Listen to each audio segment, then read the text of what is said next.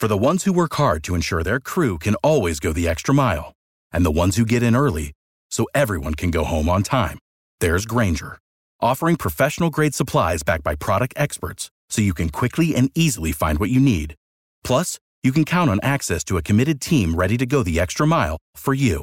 Call, clickgrainger.com, or just stop by. Grainger, for the ones who get it done.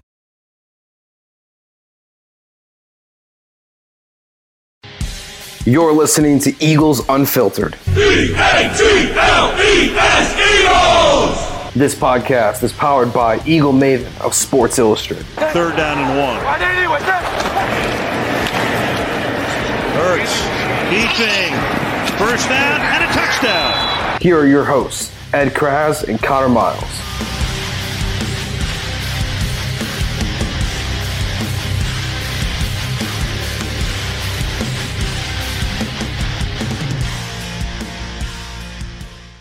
All right, thank you for tuning in to another episode of Eagles Unfiltered, powered by betonline.ag, the best sports betting website around.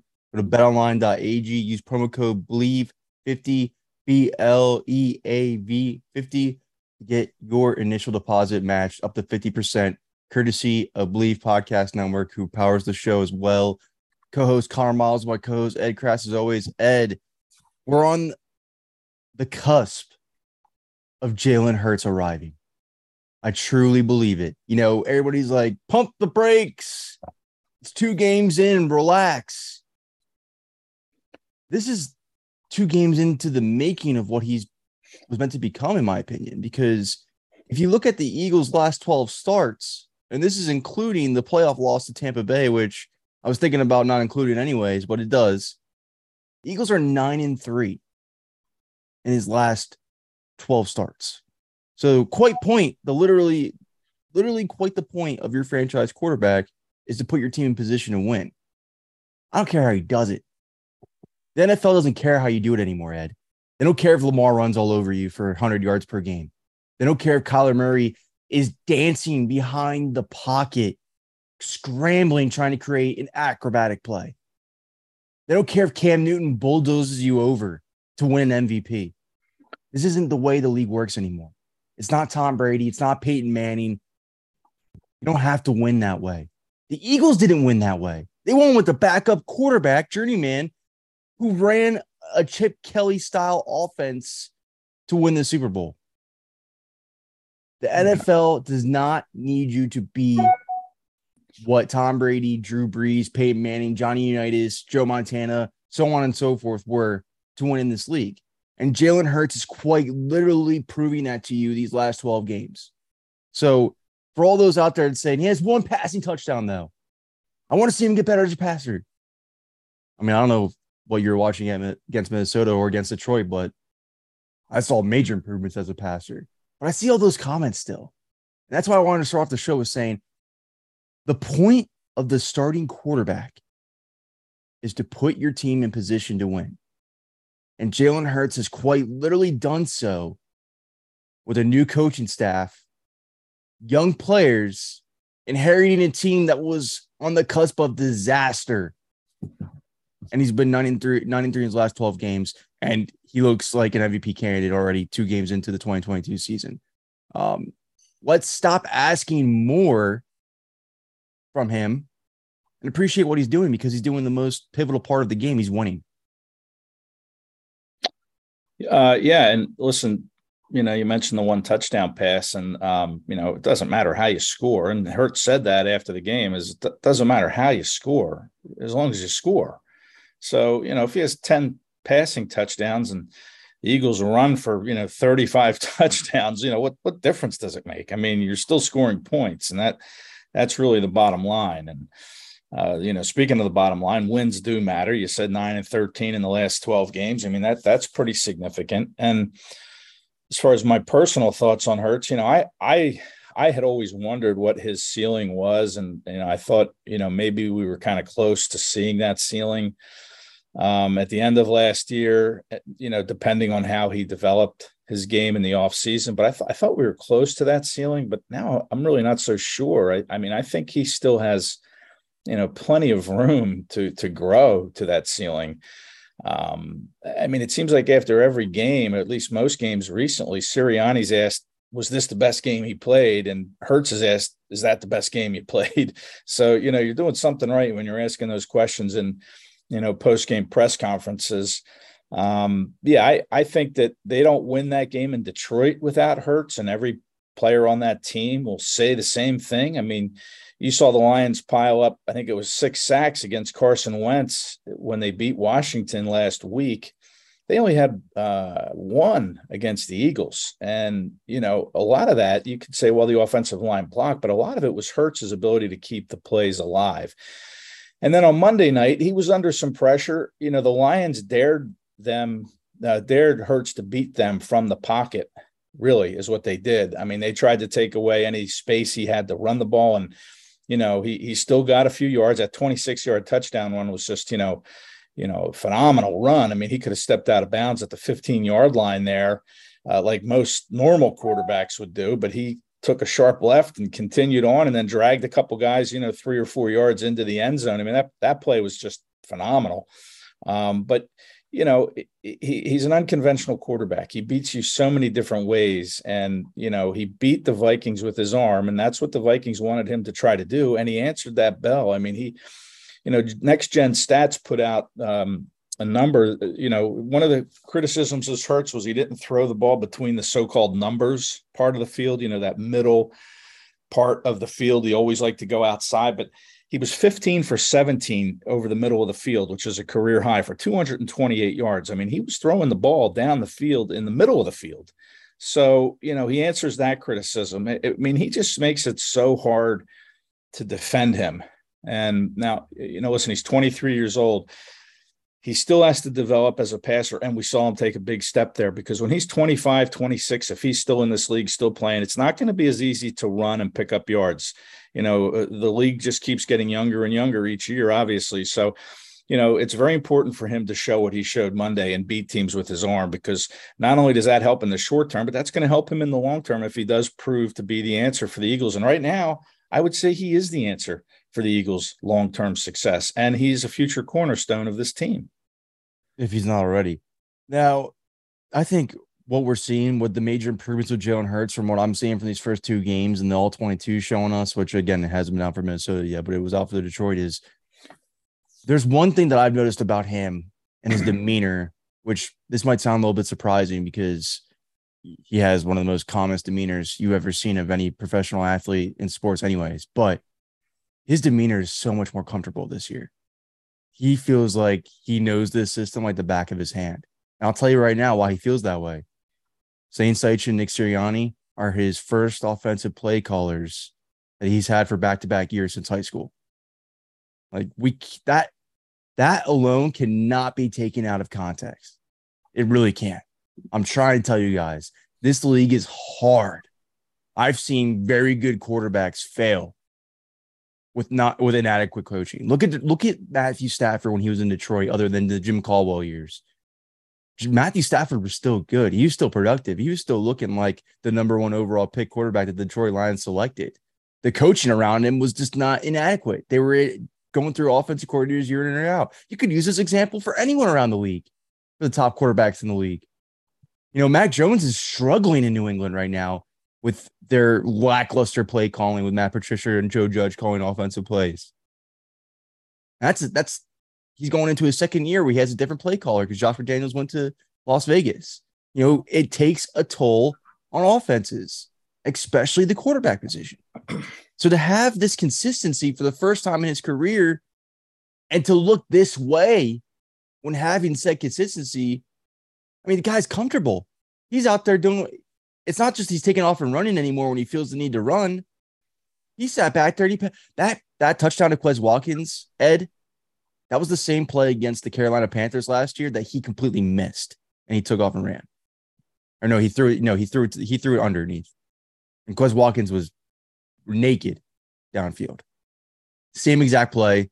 This time around, he finds Quez deep, perfect pass, touchdown. A young quarterback will have growing pains. It's weird. We went through it with Wentz, but we don't give Hurts the same the same leash. It's it's strange to me bonkers. Yeah. but McNabb, yeah. McNabb, you know, this Philadelphia city had a hard time grasping with his development too. You know, he was doing a ton of stuff with his legs. It wasn't so much through the air, but the main reason being is because the Eagles didn't have the weapons through the air for him to look good. You can make the same argument for Hurts. You know, Goedert and Smith were there last year. That that would have killed for those guys. I do understand that. So would have Wentz. But you still had a first year play caller, a first year coaching staff that was still trying to get its footing in the NFL, and they were never coaches. They were never head coaches before. They were never play callers before full time. Look at the look what you're getting and the progress you're getting, and everybody's always like two weeks in, two weeks in. Let's be casually optimistic. This is all stemming from what they started last year, though. So of course I'm excited. Of course I'm excited. I, why wouldn't I be? Jalen Hurts is turning the corner, and the main reasons being is because he's comfortable. He has the same play callers. They upgraded the weapons around him. He has actually faith in these weapons. He doesn't have, you know, no offense to Jalen Reagor, but he doesn't have Jalen Reagor, Greg Ward that he's relying on to make plays. He's relying on AJ Brown, DeVonta Smith, a developed Quez Watkins. I'm not surprised he's looking this way when everything else around him is falling into place as well. not. Yeah. I, I tell you what I liked what he did on Monday night too was um and it's ironic because you know James Harden, the Sixers point guard, was in attendance, and uh, you know, along with a lot of other celebrities Monday night, it was just a you know just an electric atmosphere that game. Um, eh, eh, but you know, he Hurts looked like a point guard. He looked like James Harden distributing the ball um, in his prime, Harden's prime, but he used eight different receivers. He had four receivers with 69 or more yards. I mean, I asked Hurts afterward in the post game interview area if this is the way the offense is supposed to look. And, you know, I can't remember what he said, but to me, this is the way the offense is supposed to look. You have weapons that you need to get the ball to. You know, you don't want to be selfish and running the whole time. And now he he he isn't. He, he's running when he has to, but he's using his weapons. At least he did for one game against Minnesota. He distributed that ball like an NBA point guard. You know, Brown had five catches. Goedert had five catches. Smith had seven catches. This is what you're supposed to do in this offense. And when we talk about a potential 1,000 yard pass catcher in this offense, I'm not so sure we're going to see one, but I think you might see like, you know, three guys over, you know, seven, 800 yards each, which, you know, that's pretty good too. So, uh, this to me is what the Eagles want the offense to look like. Jalen Hurts playing point guard and getting it out to his weapons. And he did it, you know, he couldn't have done a better job than that, than what he did on Monday. It'd be crazy if that projection you have comes true because if it does, Jalen Hurts is probably going to be the franchise leader in passing yards at the end of the season if that comes true. Yeah. I mean, there's only been one 4,000 yard passer in the history, and that was Carson Wentz. Now, Donovan McNabb probably would have done it back in you know, whatever year, maybe 05 or 04 when he was at 3,900 yards, but they sat him for the last two games because they already had the number one seed in the playoffs wrapped up. So that's kind of a skewed number. That would be McNabb, and it would probably be like 4,300 yards. Uh, but as it sits, I think it's Wentz with 4,039, the only 4,000 yard passer. And yeah, we could see uh, Jalen Hurts with 4,000 yard passing and maybe, you know, 700 yards rushing. Um, yeah, that would be a phenomenal season if he does that. And then, you know, you throw the touchdowns that he's going to account for on top of it. And then, yeah, maybe we're looking at, M- at an MVP. What do you think about all this talk out there that everybody's trying to tell you to pump the brakes, though, or you know, let's let's relax. We're only two games in. I mean, that's fair. It is. I, I will say it's a fair assessment. You know, sure. it's we've seen Nick Foles be fool's gold once. You know, we've seen these quarterback performances that do bust, but from a 24 year old starter that you know, is the like you say, he's the most unconventional quarterback the Eagles have ever had, ever. I I know I know what Michael Vick was. When Michael Vick, you know, he could beat you through his arm immediately. I think Joe Hurts is the most unconventional quarterback they've ever had. Yeah, Randall could be in that conversation too. Uh, they could. I mean, I, again, incredible weapons, but Joe Hurts yeah. still coming into his own. I, I, I, plus, I mean, I'm sorry, I, I like Vick, and I know Randall was a huge body quarterback. It was tough to bring him down. But the way that that Jalen Hurts ran for that rushing touchdown that you described earlier in the show, that was Cam Newton like. Three guys were tackling him. Yeah. They couldn't bring him down. Yeah. Like that unconventional. Yeah. Well, I, I get why people say pump the brakes. I mean, it is week two, but it's good to see that he can do it. You know, I mean, yeah, there'll be times he'll struggle this year for sure. I would guess. I mean, uh, law of averages says he will, but it's nice to see that, yeah, I can do it. I can complete 83% of my throws, the highest completion percentage in a single game by an Eagles quarterback since Nick Foles in 2018. Um, so it's nice to see, yeah, I can do it. I can get the ball out to my playmakers. We saw it. Okay. We know that he can do it. That's what's exciting about this is he's shown that he can do it. He has shown that he can make plays both with his arm and his legs now. So, you know, that's what's exciting. Now it is only week two. I get it. Let's see if he can continue to be consistent with that, continue to strive for that ceiling, which I don't know where that ceiling is at this point. I thought he was close to it, but I'm not so sure now. So that's what you get excited about. But you temper it with saying, okay, it's 15 more games to play. Let's hope he can stay healthy. We saw him hurt the ankle in the pocket against the Giants last year in the end of November. Wasn't the same quarterback for over the last five, six weeks of the season comes into the post game interview room after losing to the Bucs in the playoffs wearing a walking boot. A couple weeks after that, he has surgery, so you know that that was a pretty serious injury he had. So, you know, that's the hope is that he can stay healthy. It's a long season. He's taken a lot of hits. He's a strong kid, 23 years old, 6'1, 225. I mean, it looks like he, he can absorb the blows, but, you know, you hope the accumulation of those don't add up and start to impact him, you know, in November, December. I think the problem with me is the most about this uh, pump the brakes talk is it's always coming from the people that are the most loudest with their criticism, but not with their credit. Because way to put it. Because I, you ask him to be more accurate. You ask him to pass the ball more. You ask him to look more as the quarterback role, and then he does that, and then you're saying pump the brakes. Like that's that's why I don't. That's why I'm not liking right now because he's trending in the upwards direction. Now, of course, what you say is correct. This is a long season. There's 15 more games. He's going to struggle at some point. Every quarterback does. He's going to be no exception to the rule. But if you look this way, look how Carson Wentz started off 2017, and we all said nobody. We didn't. The Eagles fans, Eagles fan base, Eagles media did not say pump the brakes. It was everybody on the outside looking in saying pump the brakes because Carson Wentz was still an unknown from North Dakota State. He had a off and on rookie year. He was looked the part of the franchise quarterback. Philadelphia knew it. Outside looking in, they told everybody to pump the brakes. And that ended up being foolish. So, yes, it's only two games in, but to already tell people to pump the brakes and calm down, you did the same thing in 2017. And look what happened. This team is playing as confident and has that swagger of that 2017 already in two games in. I'm telling you right now, the Minnesota Vikings, in my opinion, are winning the, the NFC North. That wasn't a fluke game against the Packers. That wasn't a week one Packers normal uh, loss like they've been doing those last couple of years. To me, that was complete domination. I think Minnesota's a better team than Green Bay. So you've beaten a playoff team, and you also beat the team that is going to fight tooth and nail for their head coach. And I would be shocked, shocked if they finish under 500 the way that that, that roster is fighting for their coach. So, yes, you can pump the brakes per se, but you should also be excited as well because this team and the way they're playing and the way that the quarterback's playing, it looks the same as their Super Bowl winning team a couple years prior.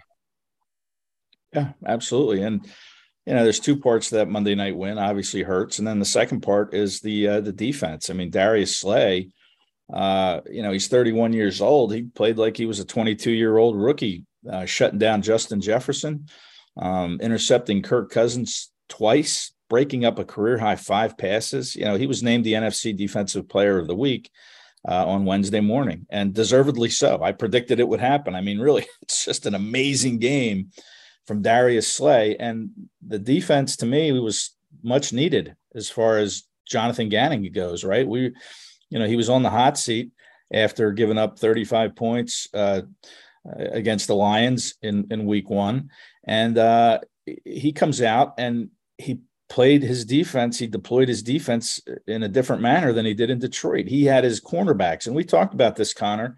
Uh, after you know on a podcast last week after the Lions game, as he played his corners, you know, six yards off the line of scrimmage against the Lions. You, didn't see that against the Vikings. He he had Slay and Maddox and uh, James Bradberry, who Bradberry's you know, very underrated here. I know he had to pick six, but he's playing very good in pass coverage. I mean, you could make an issue that he can't tackle as well as you'd like, but um, he's covering receivers. And Gannon had his corners in the face, you know, right in the in the face mask of those Vikings receivers, and that was something different. We saw him do a good job disguising coverages with his safeties, giving them a, a single high once, a double high, you know, two high another time, and then different doing different things with his coverages out of that. Um, they tackled better.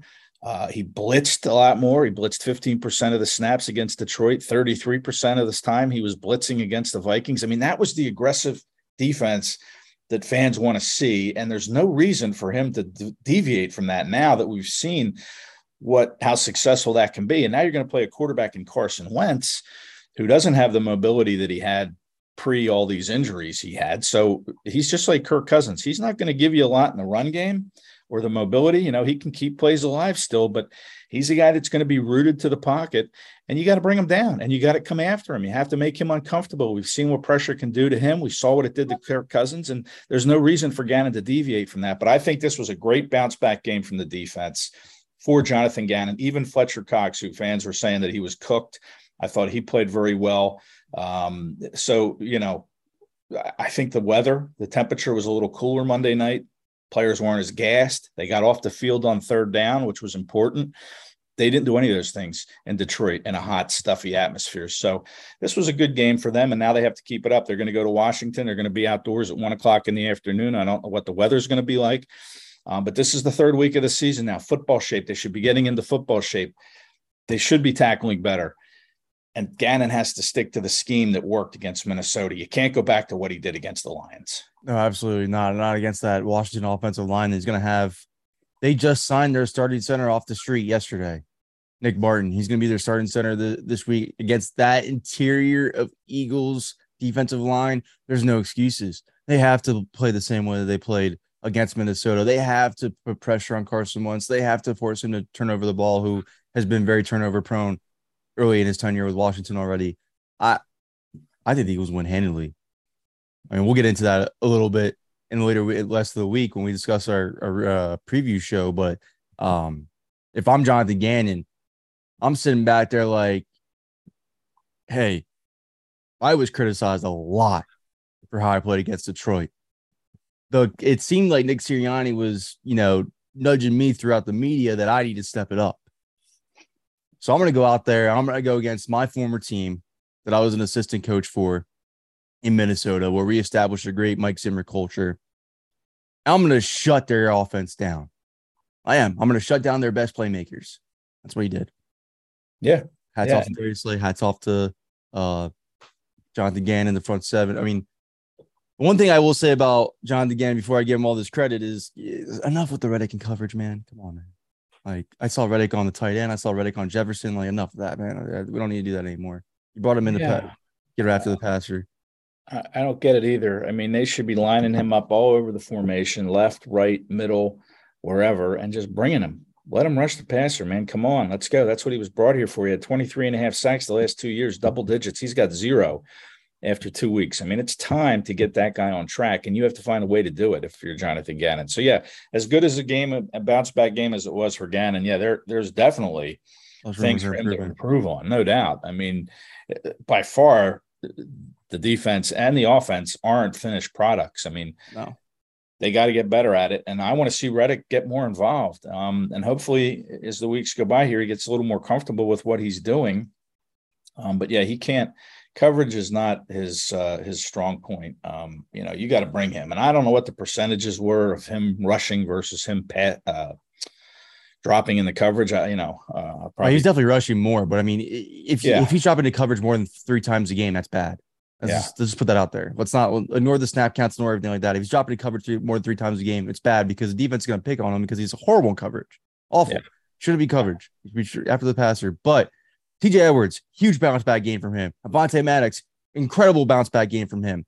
The fact that Jonathan Gannon was able to limit Justin Jefferson to 48 yards and Dalvin Cook. Let's not forget that they they kept Dalvin Cook in check all night. That was no easy task. Right. They faced a much lesser running back last week in Swift who gashed them and they go up against the top five running back in Dalvin Cook and completely shut him up. Like that to me, that Jonathan Gannon, that performance right there. Because at the end of the year, when teams are looking for head coach candidates, when they see a coach that was able to stop a Sean McVay offense with a veteran quarterback like Kirk Cousins, who puts up 30, 30, 30 plus touchdown passes a year, 4,000 plus uh, passing yards. You know, he's one of the top quarterbacks in the league, regardless of his Monday Night Football or not. Because I, like I said in the pod last week, Monday Night Football, Kirk might show up, and he did. But to able to shut down that offense, a high octane offense, the way that they did, I mean, you got to get you got to give credit where if like I said, like I just said for Jalen Hurts, if your criticism better be as loud as your credit. Got to give Jonathan credit, Jonathan Gannon credit because he shut down one of the most prolific offenses in the NFL. Like that's that's if you can continue that going forward, I'm telling you right now, Ed. Look around the NFC. Not many teams are looking as complete as the Eagles right now.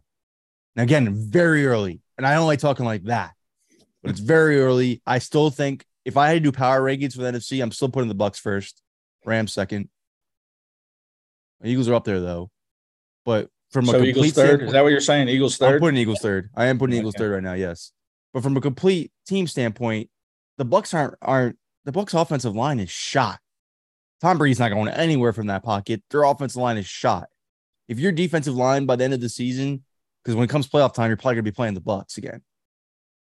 If it comes playoff time, your pass rush better be looking the way that it's has the potential to be because Tom Brady's not going anywhere in that pocket. And he also doesn't have Donovan Smith and Ryan Jensen anymore or Ali Marpet. So that's huge right there. The Rams are they can't run the ball at all.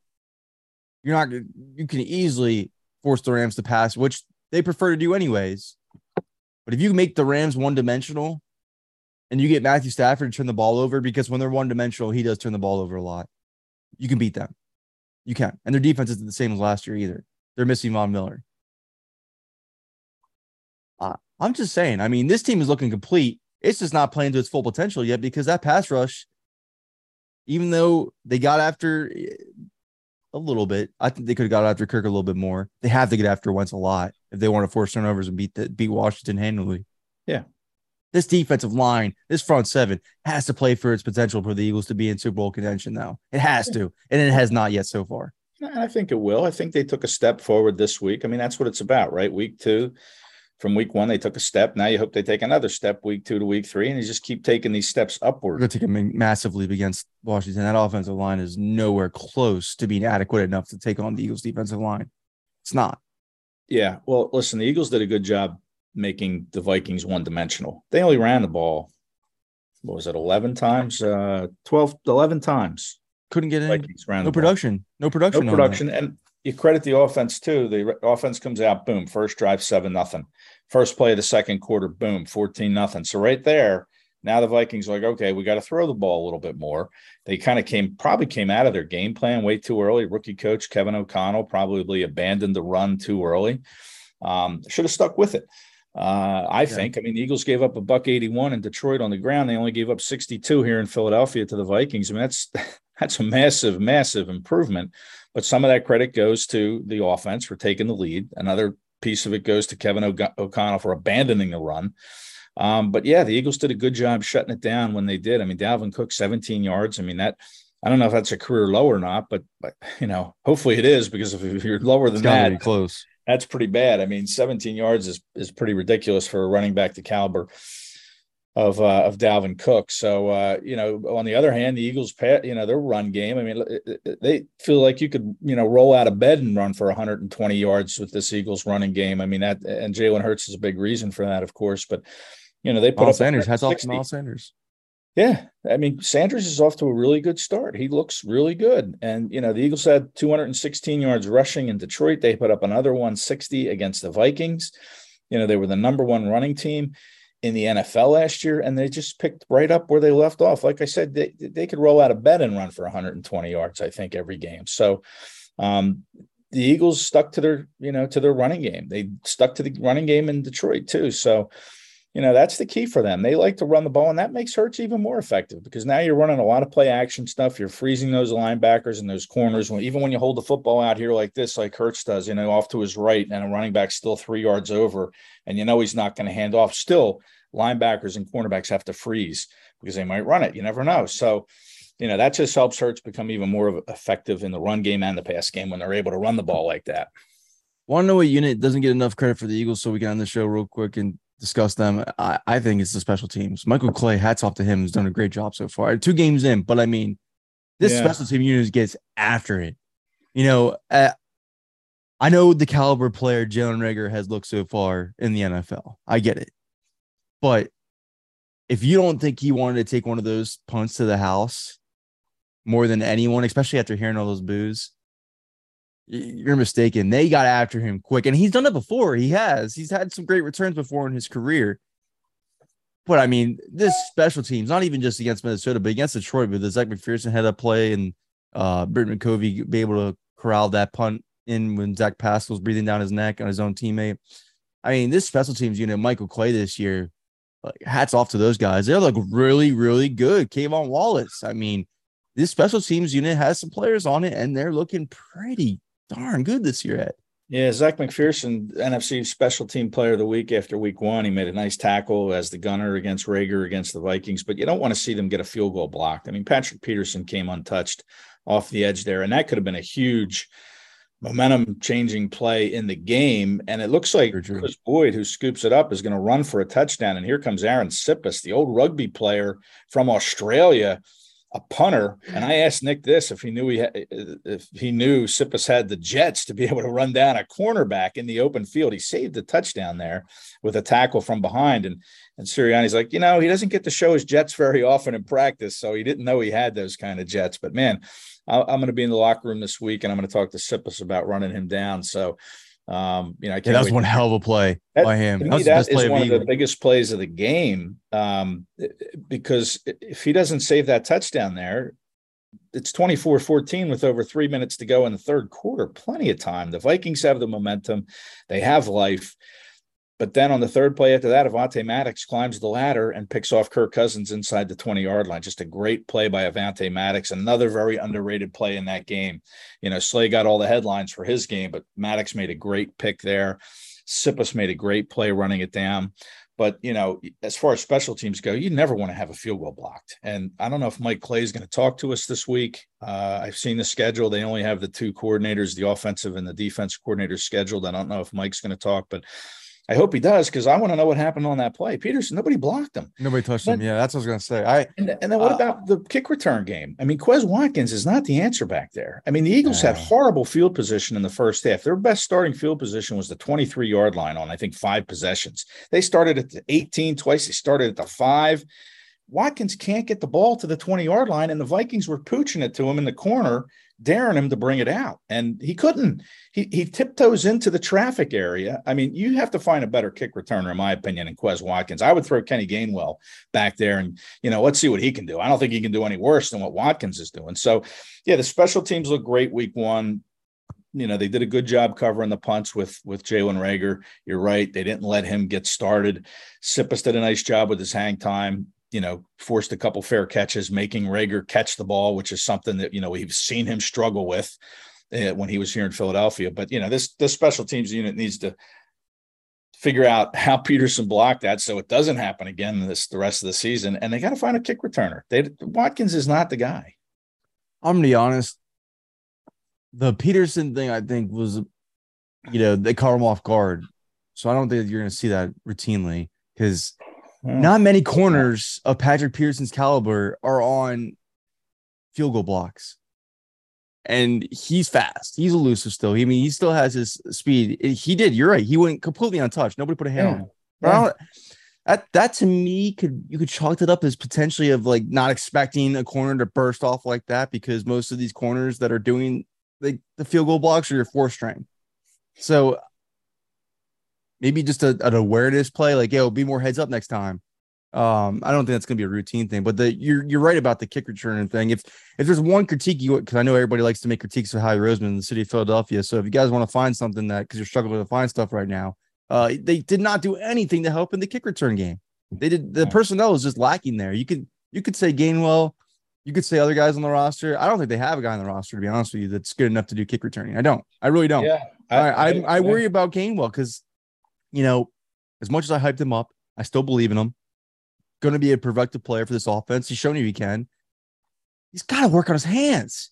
I mean, the, Yep. the, the perfect stat line for Jalen Hurts was completely ruined because he he's trying to trying to turn before he makes the catch, and that's a young player making a a, a boneheaded play. That's not going to be Kenny Gainwell's career.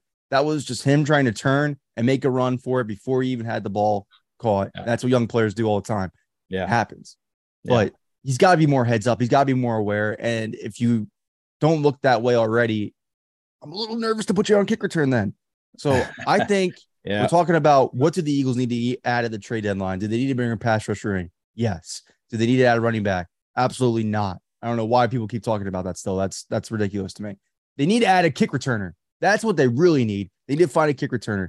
They, Mhm. I, I don't know where what team Andre Roberts is on right now. I think it's the Lions. It might be the Chargers. I don't know, but this guy seems to, or he might be on the Texans now. I don't know. One of the great kick returners in the NFL. He finds himself either getting traded at the trade deadline every year or he's a mid- mid-season trade. Find whatever team he's on and trade for him. He's a great kick returner. He'd be perfect for this team. You're trying to make your Super Bowl window is now. Your quarterback's on a rookie deal. Your team is complete. Your Super Bowl window is now. Make sure you're set at every single position because you're not a kick returner right now. He's correct with that. I think you need to get one. Yeah, I mean, listen, in the scheme of things, how many kickoffs are you going to return each game? And if you know you have a good one back there, you're just going to boot it out of the end zone if you can. Now, it gets a little harder to do that if you're a kicker once the weather turns. You know, the ball gets a little heavier, it doesn't travel as well. So there are more kickoff returns. But I don't know. Have the Eagles, um, has Jake Elliott kicked one into the field to play on kickoffs this year? I mean, everything, I think he had six kickoffs or seven against the Lions. They were all out of the end zone. So, you know, to me, if you're going to get one in a trade, you don't want to give up much. I mean, because you're not going to, Oh, you know, you you you have like a one or two catch kickoff per game, maybe. Um, but when you have a weakness like Watkins, yeah, the other teams are going to exploit it. They're going to kick it to him. They're going to give a high kick and they're going to make him return it because they know he can.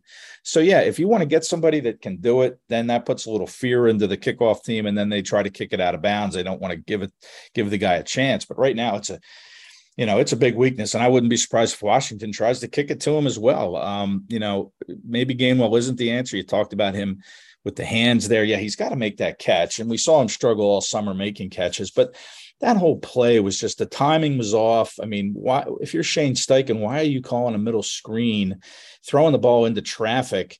When you're, you know, there's seven minutes to go in the game, and you just want to, you know, keep the clock moving. You want to play safe. You don't want to throw into traffic. I mean, throw an out pass or you know, run the ball a little bit more, throw a screen off to the side where there's not as much traffic. I mean, that was just a bad, you know, Kenny Gain, Gainwell gets a big, you know, hand in the fault there, but I question that play call too. I mean, that was just like, what are you doing throwing, you know, you're at your 25 yard line, wherever you were. Why are you throwing it into the traffic in, in the middle of the field? You know, get, get it outside, run the ball, you know, get, make a safer play call than that. Um, but yeah, I don't know. I mean, Gainwell catching the ball and, I always worry about him fumbling. Like they used him late in the game, and you know we saw him fumble against the Vegas last year. You know against the Raiders at the end of the first half, it leads to another score for Las Vegas, and the route is on. So I worry about his ball security. I worry about him catching it. But in the in the in the kickoff game, I mean, you can catch a kick to you, and the you know you hope you can catch it. Nobody's around you, but then you have to hold it when you go into traffic.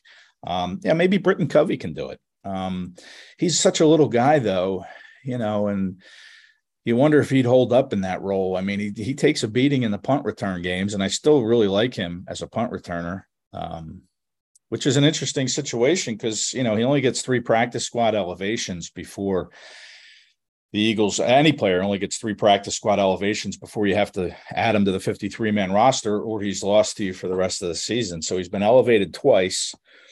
They have a roster opening. I expect they'll probably elevate him again for the third time, and then they'll have to find a way to add him to the 53 man roster. And then by then, Andre Dillard might be ready to come back off IR. So you have to find a roster spot for him. So, you know, a lot of, lot of moving parts here uh, with this roster as, as the weeks go on.